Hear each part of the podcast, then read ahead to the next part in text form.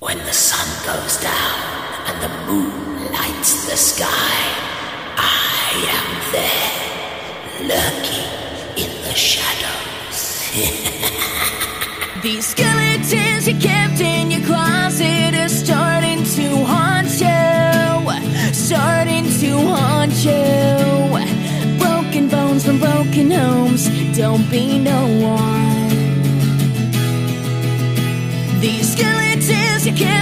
closet are starting to haunt you, starting to haunt you. Broken hearts and broken sparks, don't be no one.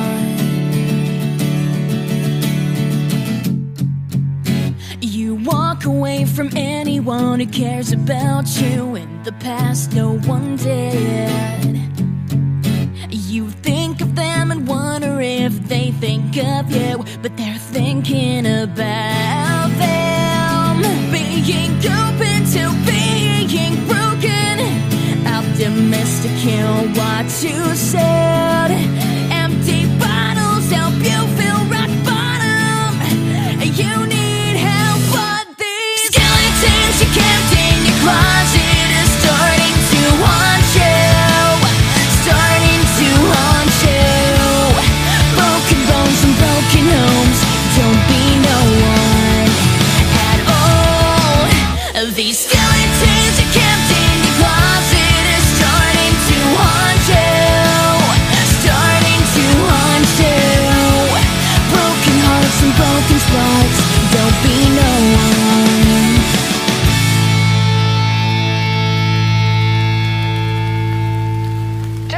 Stand at my grave and weep. I am not there. I do not sleep. Check us out on I am the Facebook. thousand winds that blow. I am the diamond glints on snow. I am the sunlight on ripened grain. I am the gentle autumn rain. Do not stand at my grave and cry. I am not there.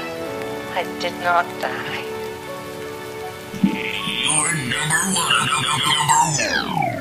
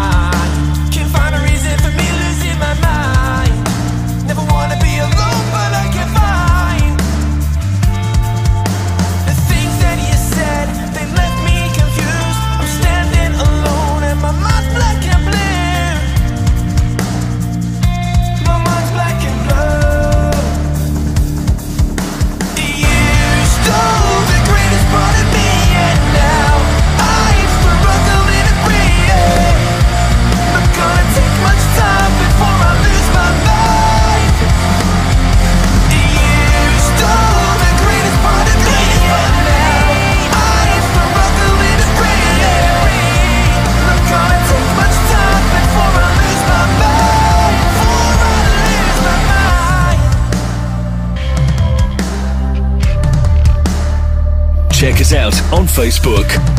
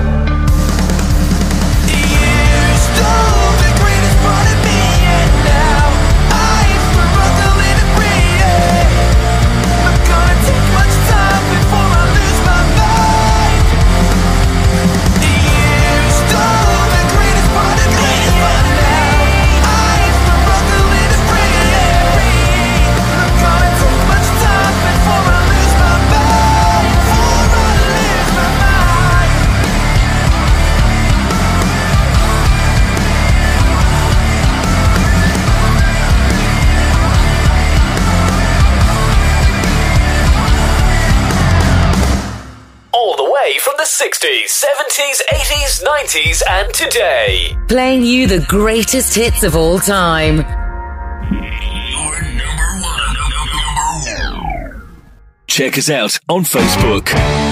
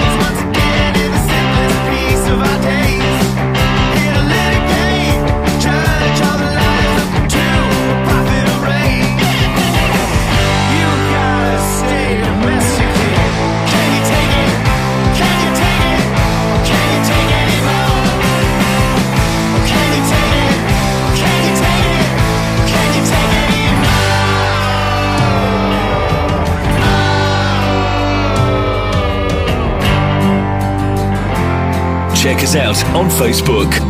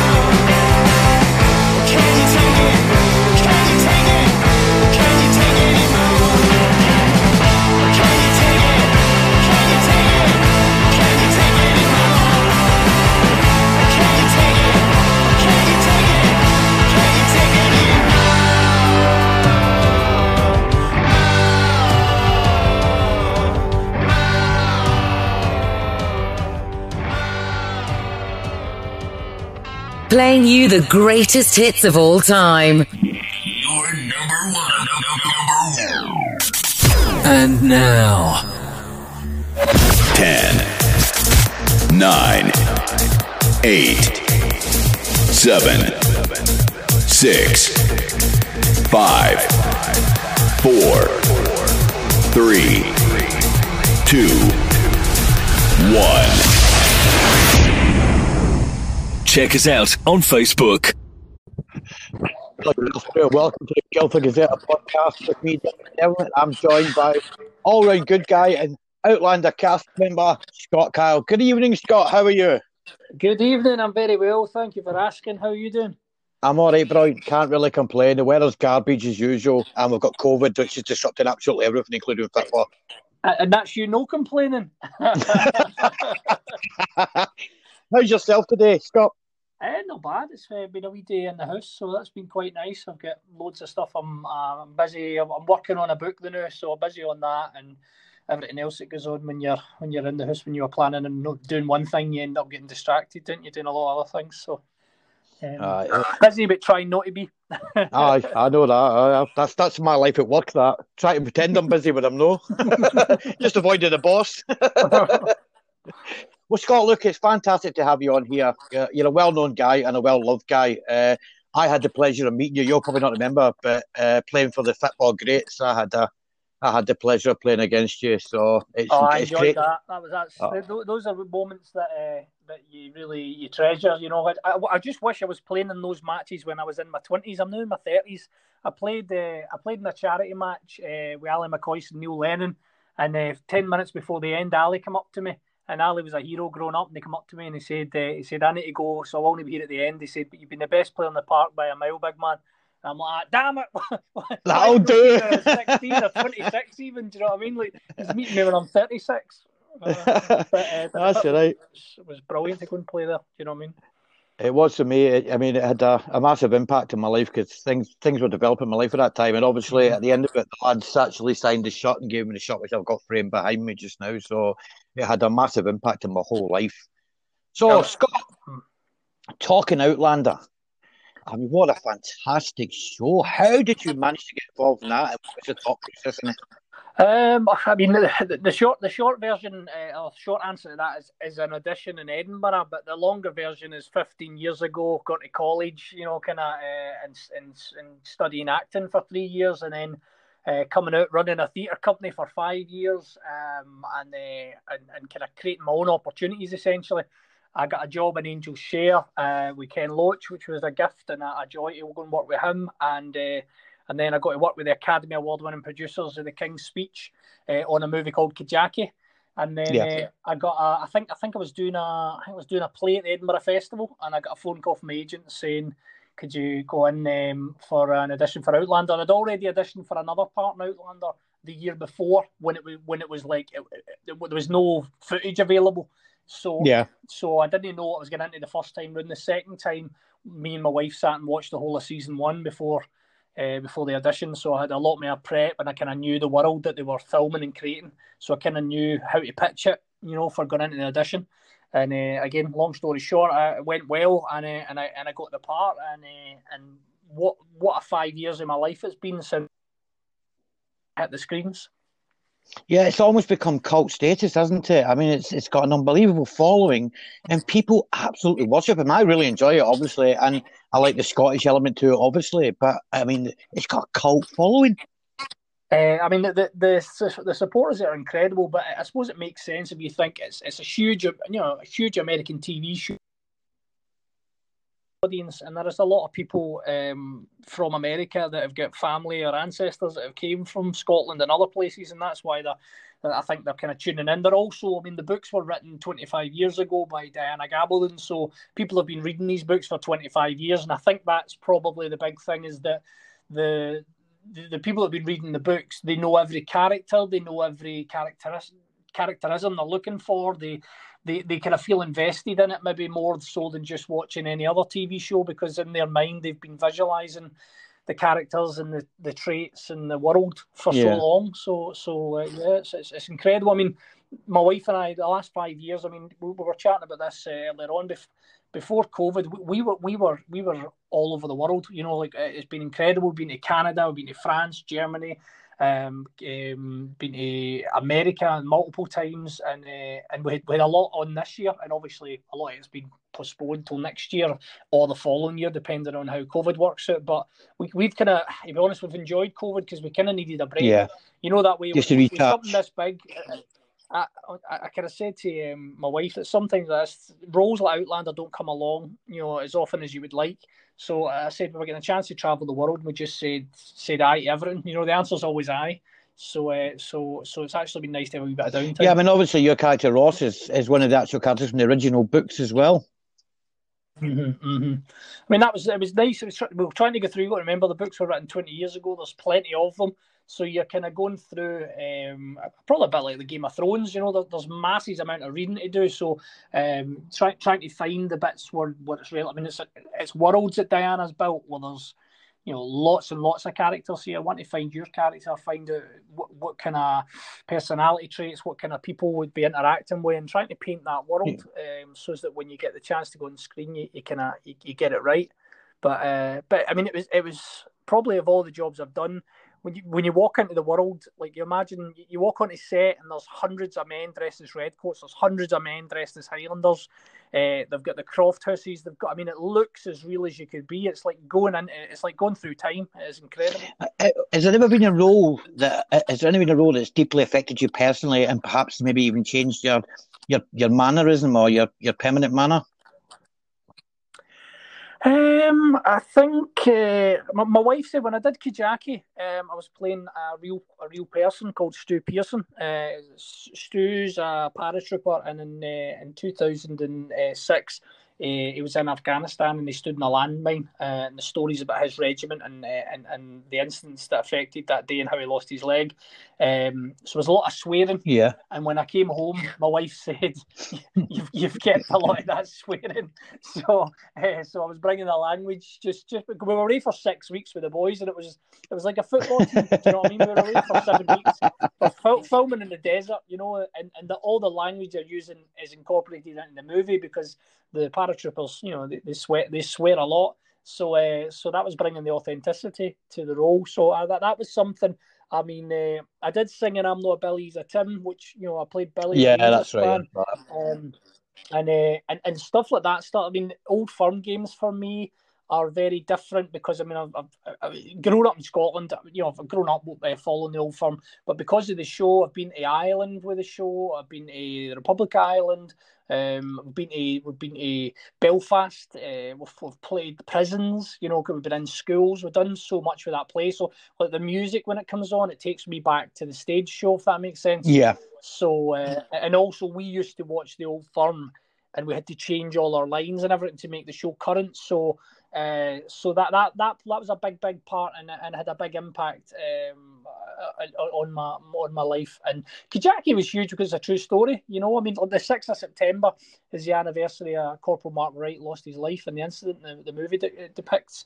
And uh, I'll never forget the sixth of September. I always think of them. I always think of the movie. Yeah.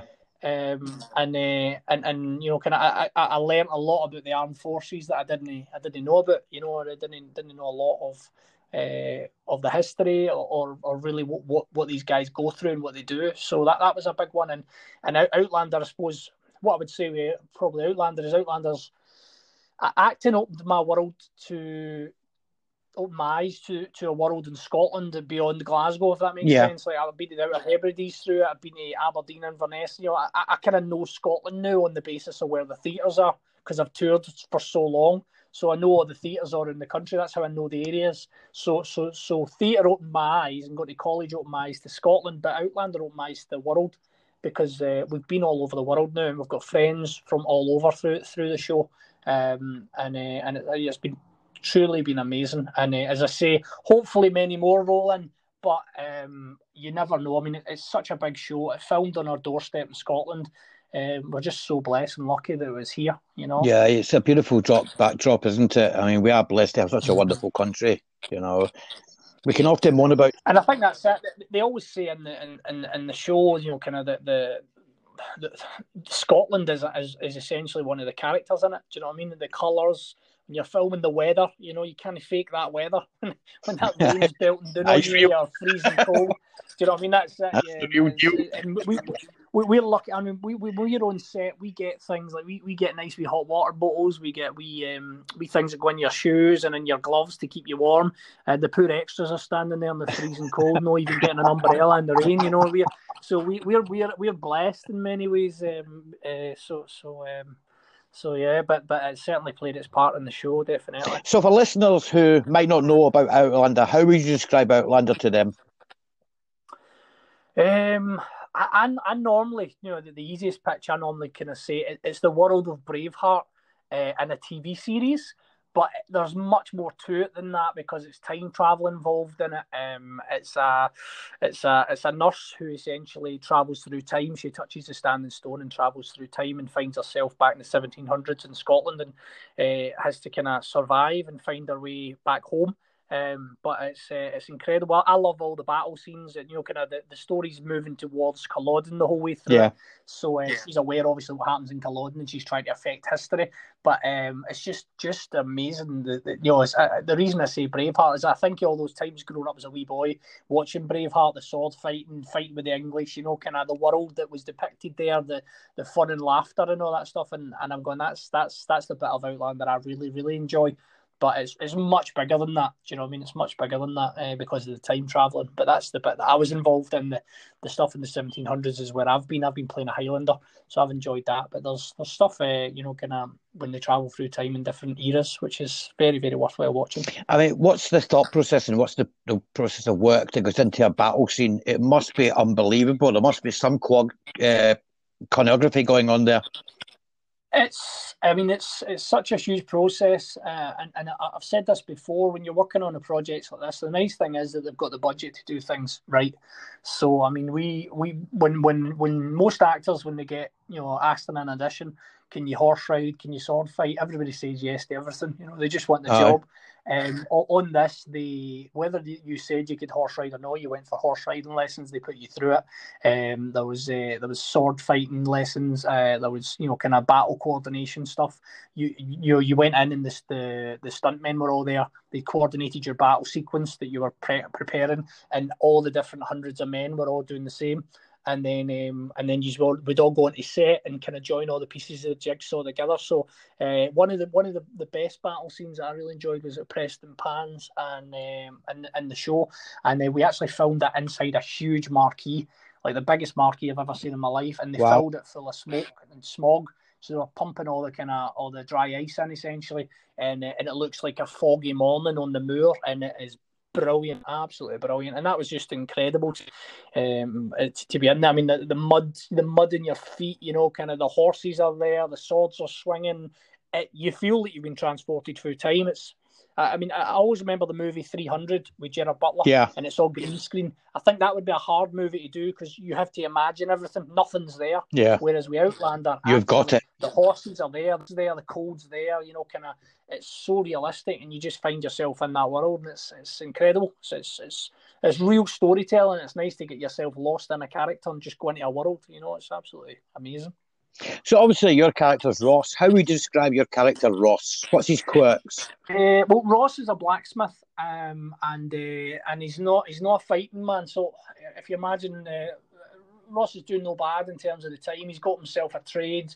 Um, you know, he's got he's got a missus, no no family yet.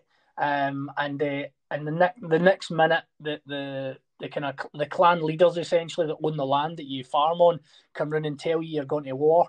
So there's no there's no decision. You don't have a decision in it. You know, you you, you, go to war or your family are off the land. Um, so so there's a nice scene in it where where uh, Ross and his best mate Kincaid can of say if something happens to me, you know, Yeah. you can have Look my after- stuff, and aye, that's it, and you look after my family. Is yours. What's And, aye, and, and Ross has got the he's he makes a, a pact with Kincaid, and uh, so so Ross, as I say, he's got he's got Bess in the Croft, uh, but Kincaid's got, got Marina in the Six Burns.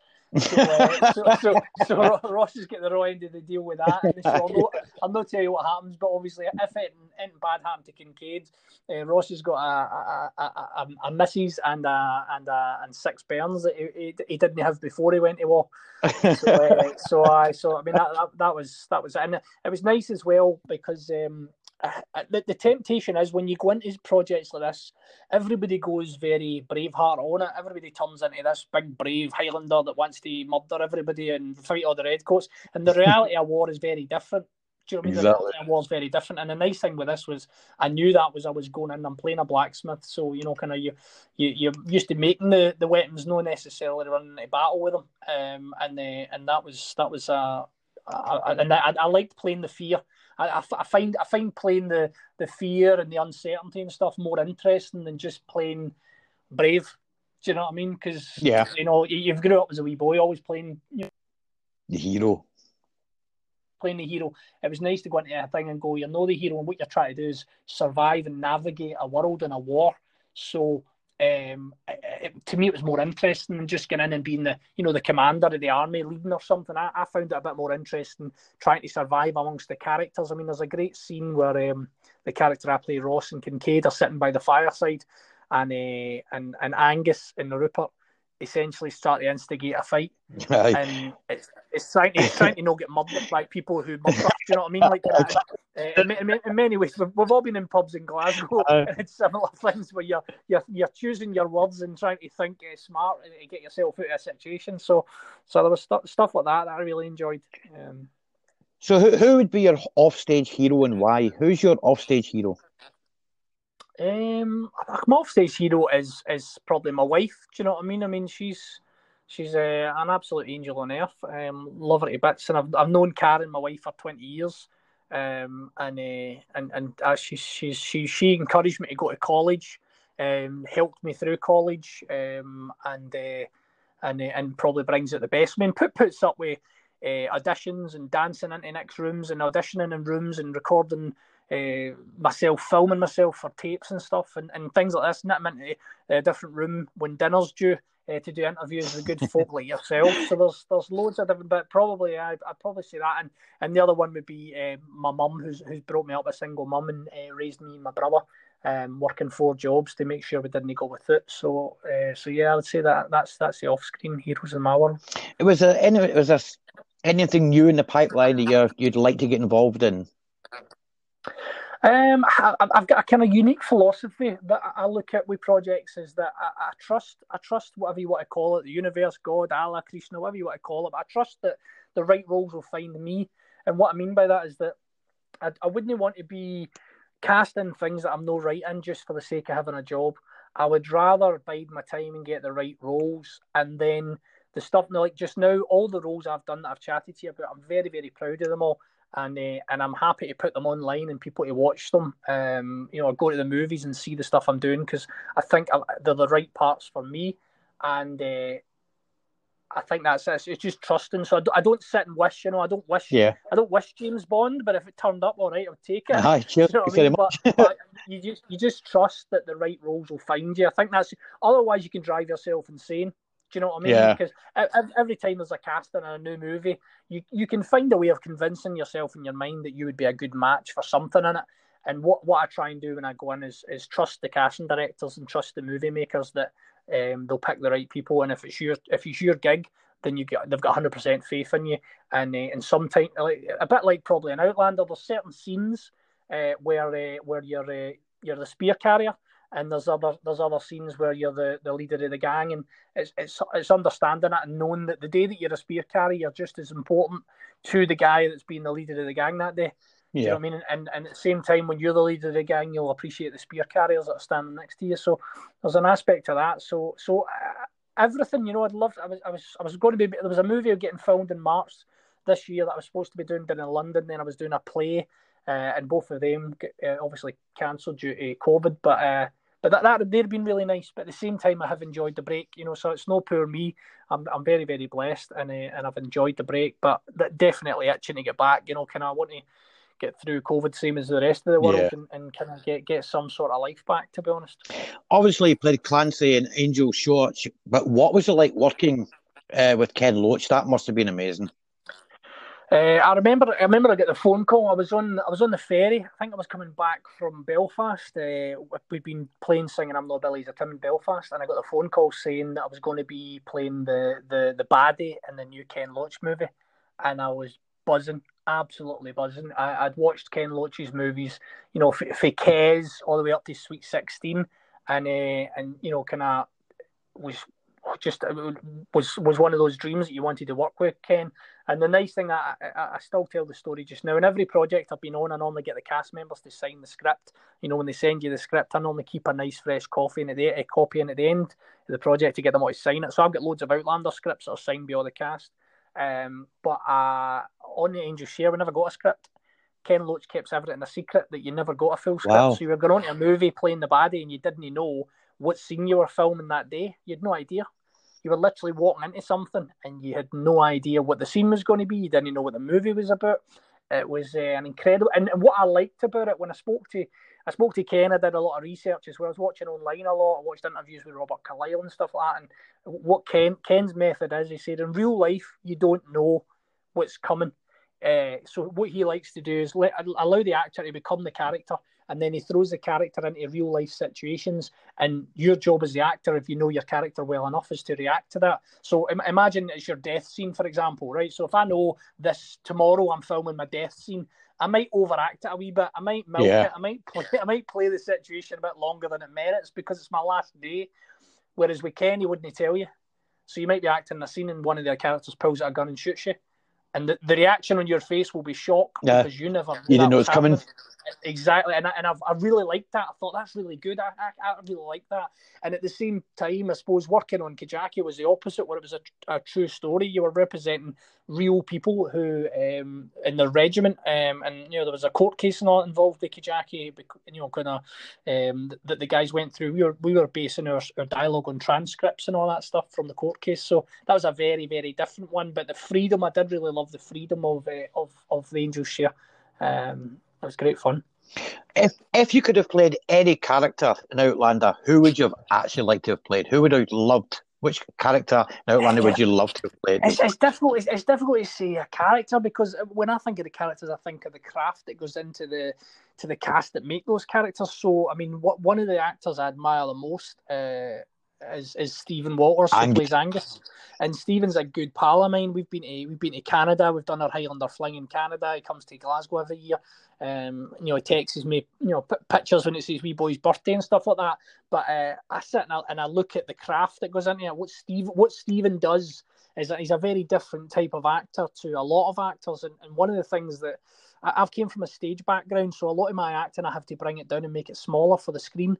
I find that Stephen can do theatre acting on screen, and no many. I don't know, and I don't know if it's his size or just his craft, but he can do a lot more with his hands, and he can he, he can add a lot of movement into something uh, that that I think if uh, when our other actors do it, it looks like you might be overacting. But he bring he's just such a talent. But that so that's more Steven. So I don't know if you know that's to answer your question. I don't know if uh, if I'm more thinking whose craft do I admire the most? Because I would say, you know, I mean, everybody on the show is ta- talented. I'd say this that, that everybody on the show is the best in the world, right? You wouldn't be there if you weren't the best in the world at your job because they've got enough money to pay Yeah. the best in the world to be there. So if you're a cameraman, a sound guy, uh, you know, the leads, uh, the supporting cast, the extras, you're the best, or you wouldn't be there. So, so you, you, everybody's great, is what I'm meaning. But, but for me, Stephen, uh, he stands out, you know. Um, but, uh, but I, I don't know. I always fancied. I liked Colum. You know, the, the Yeah. Colum played by Gary Lewis. I, I would have liked if I was a bit older. I'd have liked it, and I, and, and I, I remember speaking to uh, Ira, Ira Steven Behr. Ira was one of the producers on it when I was on the show. Uh, he was there, I think, for season one and two. I don't think he continued on after that. But um, but Ira said that he would have liked to have stayed in Scotland longer and explored the world more and explored the characters. And I think that's a brilliant idea. I would love to Yeah. have found out a bit more about Colum. I'd like to, you know, Graham McTavish's character as the as the warlord. I'd like to have known a wee bit more about uh, the world. You know what I mean? I'd like to have seen them go away. I'd like to have wee breakouts and just went away and followed those characters for a while. But obviously, there's a story, and it's it's, it's the it's the two leads that you're going through it with, with Caitriona and Sam that are playing the the leads. So that's essentially who the cameras follow through the story. But uh, I like to explore the world. Do you ever watch the show back and watch yourself and judge yourself on your your what you're doing? I, I do 100%. I know, again, a lot of actors that don't. Uh, Stephen Walters had never seen Outlander when we were going to Comic Cons and he hadn't even seen the show. Um, but um, yeah, I mean, I, I don't know. I don't know maybe where that comes from in terms of whether you would or you wouldn't. I, I, I like to think that Stephen's uh, Stephen's just more busy than me. That he's not got time to look back on the project. But um, but I, I like uh, I like to watch it to see because because obviously like I would say like, sometimes I'm working with kids and I'm doing workshops with students and I'm and uh, and and I'm saying you've got to feel it, but also you know you the actor have got to feel it, but at the same time me the audience I've got to feel it as well. And sometimes that can be very different uh, between what, what you think is, is being portrayed, uh, what you think is coming across and, and what is actually coming across can be very different things. So so um so yeah, I think I think that's um that's something I try and tell the kids is that um sometimes you've got to put, put even more even more. Sometimes the, the movements have to be bigger or the emotion has to be more. And at the same time sometimes you have to pull back. So that's why i like to watch. I like to watch and go am i happy with that but i know loads of people aren't happy with watching themselves. That's why they don't. No matter Do what you- they see no matter how good people think they are people go oh i hate that. I hate my voice. I hate this. I hate that. Just think, criticize yourself for the whole thing. That's what I would do. I would start phoning.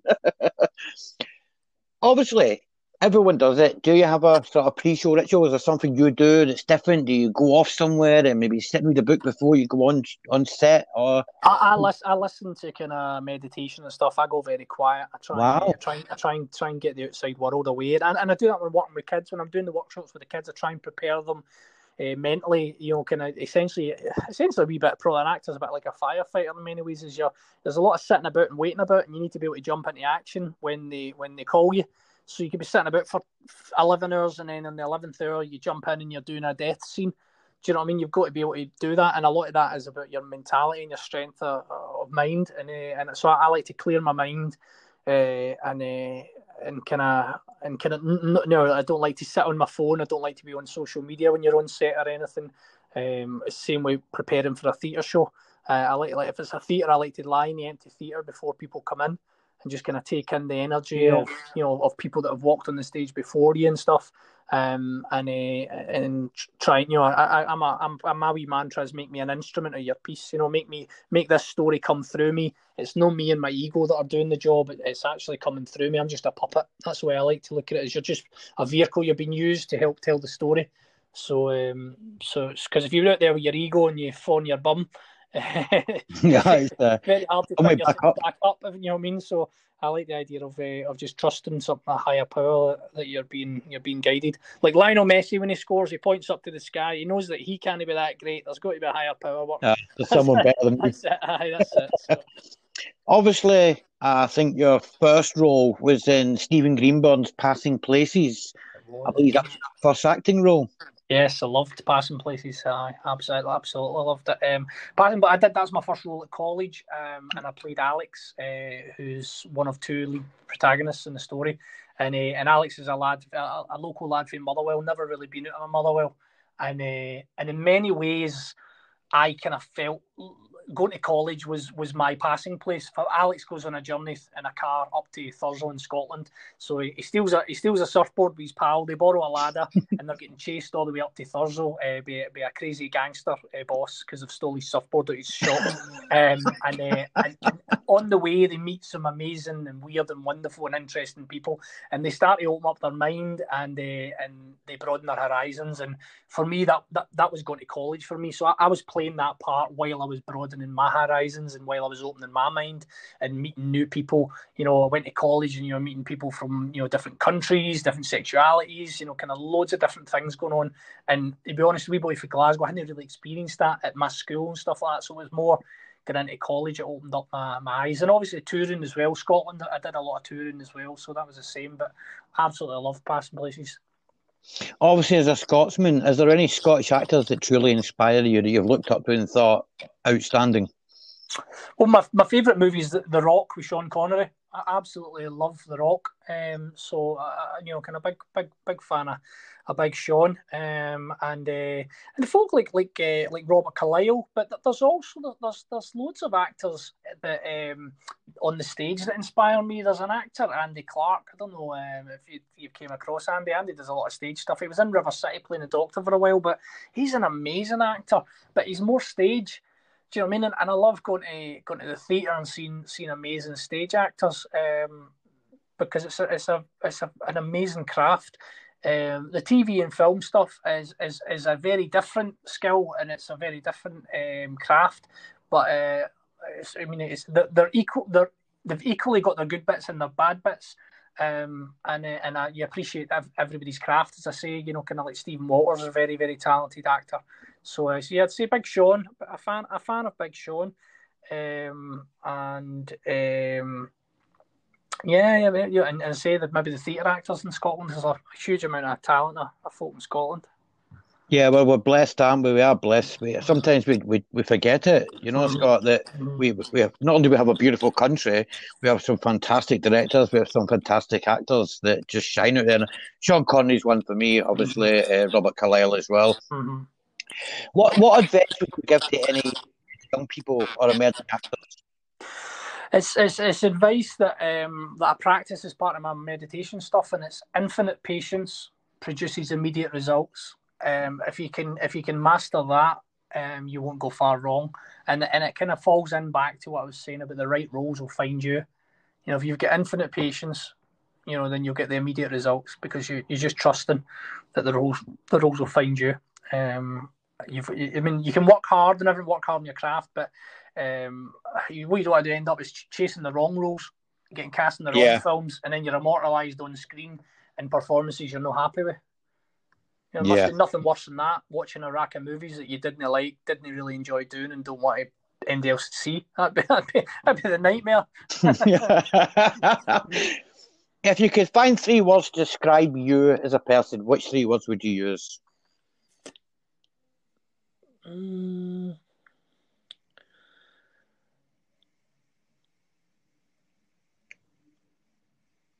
Um, That's a killer, isn't That's it? a killer. It's because because because I'm I- I'm I'm trying I'm thinking of things I might say, and then my wife will be in the background going, "Aye, right," you know. thinking of others, she'll be like, "Get the dishes done," you know. Well, the three words to describe you, and we'll, we'll see if we can hear them. Uh, well, that's she might have a, a different mood. Um, I, I don't know. I probably know what I'd describe myself. What I'd maybe like uh, somebody to thought of me as uh, as loyal, uh, trustworthy, and kind. You know what I mean? That that would be what I'd, I'd like uh, like somebody to maybe put on my gravestone. I think mine would say mine would say rest in peace, but if he's here, on, if, he, if he was here on time, that would be mine. I'd still be late. now, looking at sort of the film industry, you must have a you must have a favourite film. You know, it's The Rock. So you obviously have a favourite musician or favourite music. What sort of music do you like? Um, I, I love a bit of Bruce Springsteen. So Wow. and again, probably because he's a storyteller. So all, all the Yeah. songs are, are great storytellers. I got a, a very varied interest in music. I, I- I grew up with a single mum, so a lot of my music taste was my mum's taste. So Rod Stewart and all this kind of stuff. And then and then I went to I worked night shift in the supermarket while I was at college, and um, the guys used to hear me singing in the fruit and veg aisle, and they'd come round and say, "What is this crap you're singing, Scott?" And I'd be like, "That's my my mum's CD collection." And then uh, they came round and they would give me maybe the Rolling Stones or a Bruce Springsteen, and they they, they opened up my uh, my catalogue of music that I had an interest in because literally I was just listening to the CDs my mum had, you know, kind of. So uh, so I, I like Bruce Springsteen. Been to see him a few times. Oh wow! I grew up in a wee place called Cumbernauld, and it was something similar. My my, my dad's CDs were shocking. I grew up with with Marty Robbins and stuff like that, and you know. But it, I'm a musician myself, so it had a, a major effect on me, and it, it kind of the Beatles and all that sort of stuff. But I, I, as a little rebel from Cumbernauld, I decided, you know, I'm into Pink Floyd and all that, Ah, which my listen, dad see- hated. See, I, like Pink Floyd, for example, when I when I got introduced to Pink Floyd, uh, I think my brother was sixteen. He was starting to date lassies, and I don't know if he was starting to smoke a bit of uh, interesting cigarettes. But, uh, I, I, I used to lie in my bed, and my brother would listen to the Division Bell, and I hated it. Ah, I hated I didn't. it. But see, now as an adult, I love it. I absolutely love the Division Bell. but but as as a, a kid trying to get to sleep for school in the morning. You know, he's sitting listening to the ringing of the division bell. and, like, what is this? Do you know what I mean? so, but, but now as an adult, I, I appreciate it, man. What's the craziest thing that's ever happened to you? What's the kind of most mentalish thing that you can look back and go, "Whoa, well, that was a bit mental." Um, crazy and mental. I was in a car crash. I come off my motorbike. Um, they, they're kind of, I suppose, crazy in, in many ways. Were um, like uh, I, I was in a car crash. A taxi hit me uh, on the nose, dead on. I did a three sixty spin, and um, and the the the the airbag came out and stuff like that, and uh, and you know that way you could smell the smoke. You were all, you, all the all the movies you'd watched where a fa- where the guy gets locked in the car and it goes on fire. You start panicking. Couldn't get out the door at first, you know. Um, so uh, that's what I mean. That that's a, that was a bit crazy. Uh, see, my, on my, my my motorbike, I used to have a bike that I went to college on. Um, and I worked the night shift. And one day I was I was going through a roundabout, and it was one of these wee kind of flat roundabouts, so that makes sense, the mini roundabouts. And uh, I went through it, and somebody came to my left uh, and clipped my back wheel. Uh, and I just wobbled and crashed. And uh, my biggest worry, I was only I was only third party insured. My worry was if the driver didn't stop, I wouldn't have got my bike fixed. Uh, th- thankfully, they, they stopped. You know that, that funny thing of you just come off a motorbike. The, the, the thing you're worrying about is whether the guy's going to stop. So get, Aye. get. Trying get my bike fixed. So, um, so I suppose I suppose they've they've been kind of um, they they were kind of mad things. I mean, one of the scariest things in my life was uh, when we were filming Kajaki and the, the helicopters were coming down. So what, what we were doing, we were working with the Jordanian uh, army, who were basically bringing in the helicopters and they were bringing them down. The the the, the Jordanian soldier would then kind of abseil down onto the, out of the the set, which is the minefield, and they would airlift uh, some of the cast members up. But the, the helicopter was coming down so low, and we're in the desert. You couldn't breathe or see or anything. You were just breathing in sand, uh, and and and you can you know there's a helicopter like maybe twenty feet above your head. You know, you're worried that imagine something wrong. you know I mean? Like, so that, that that was surreal and, and, and terrifying. Uh, uh, and there was, but at the same time, after we filmed these scenes, there was a huge rush. You know, a real buzz amongst everybody on the ground. Like, wow, that was amazing. Do you know what I mean? It's scary at the time, you know, a helicopter right above you. I mean, the noisy as well, you know, like, geez, oh. Um, I can imagine that.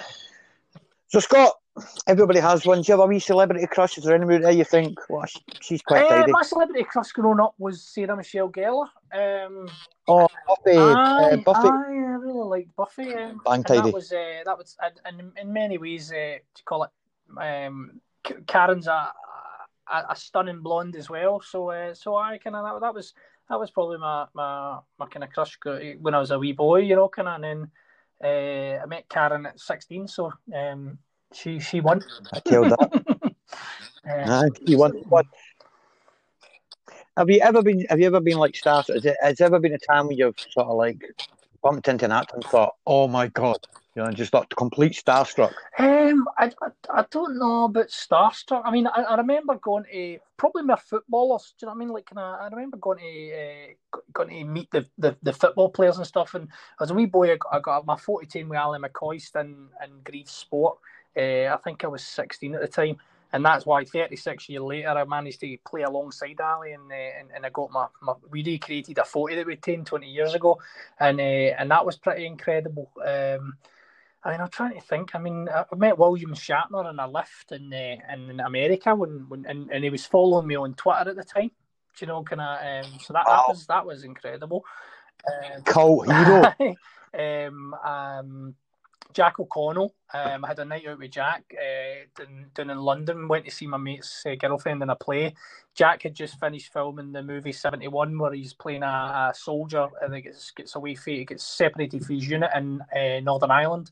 I had done Billy and Tim in Northern Ireland, so we had a lot to chat there.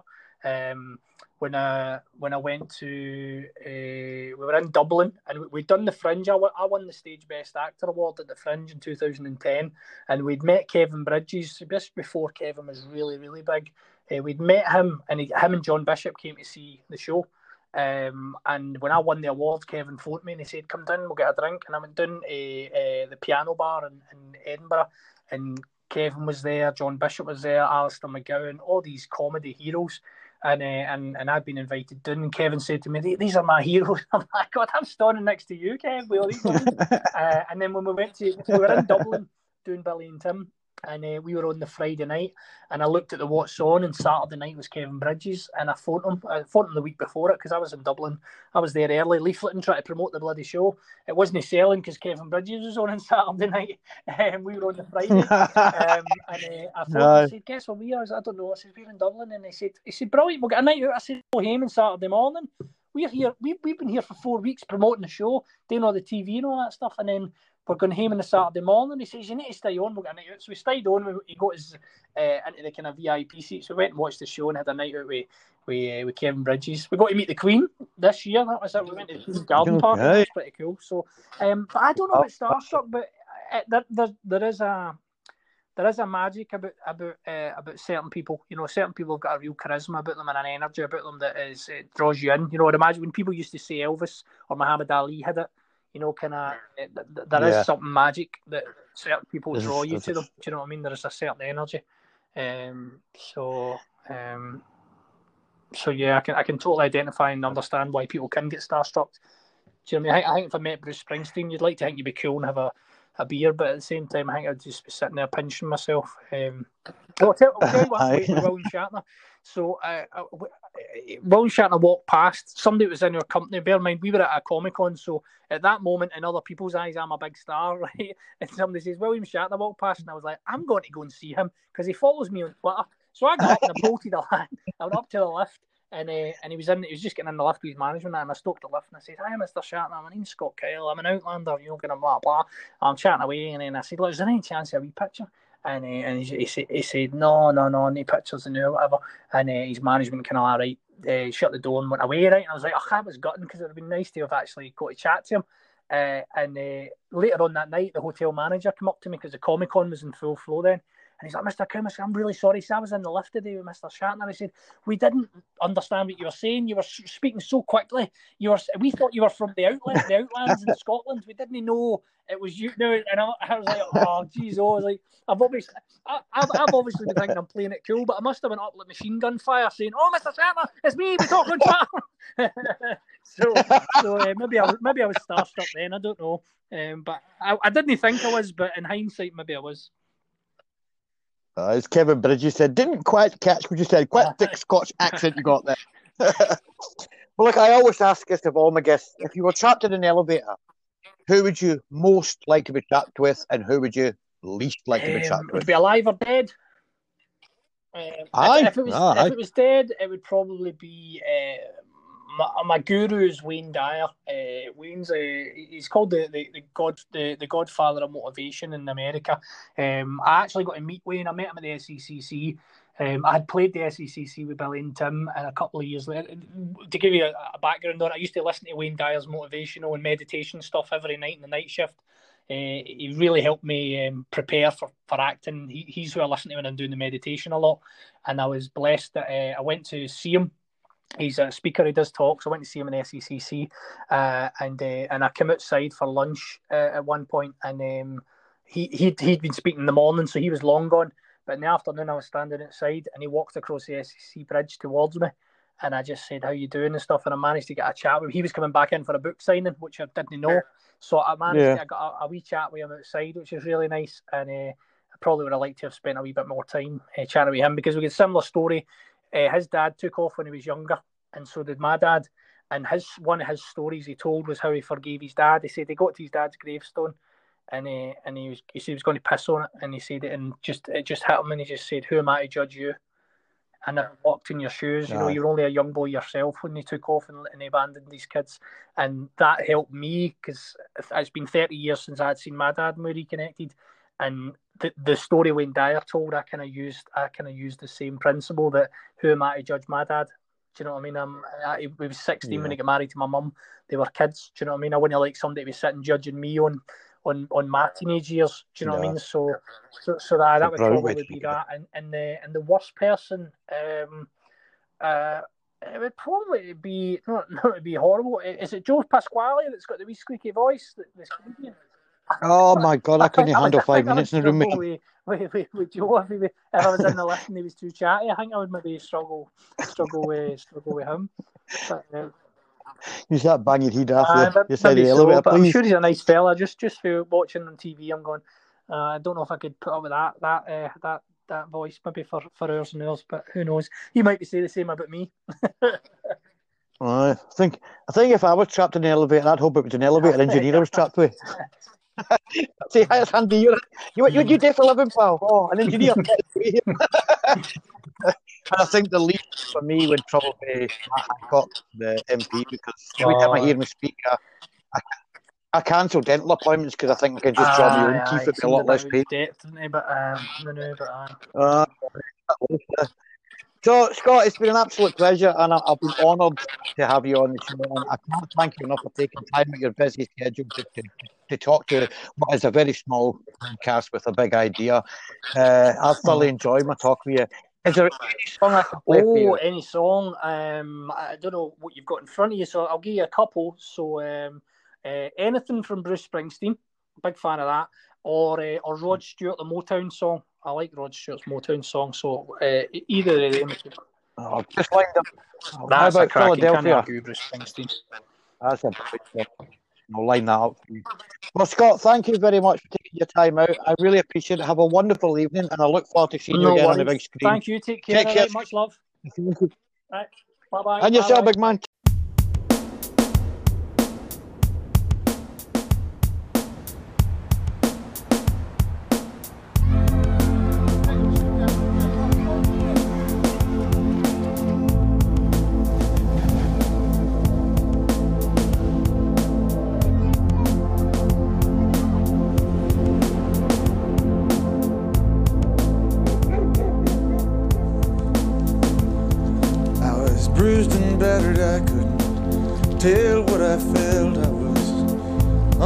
Unrecognizable to myself. Saw my reflection in the window, didn't know my own face. Oh, brother, are gonna leave me wasting away on the streets of Philadelphia?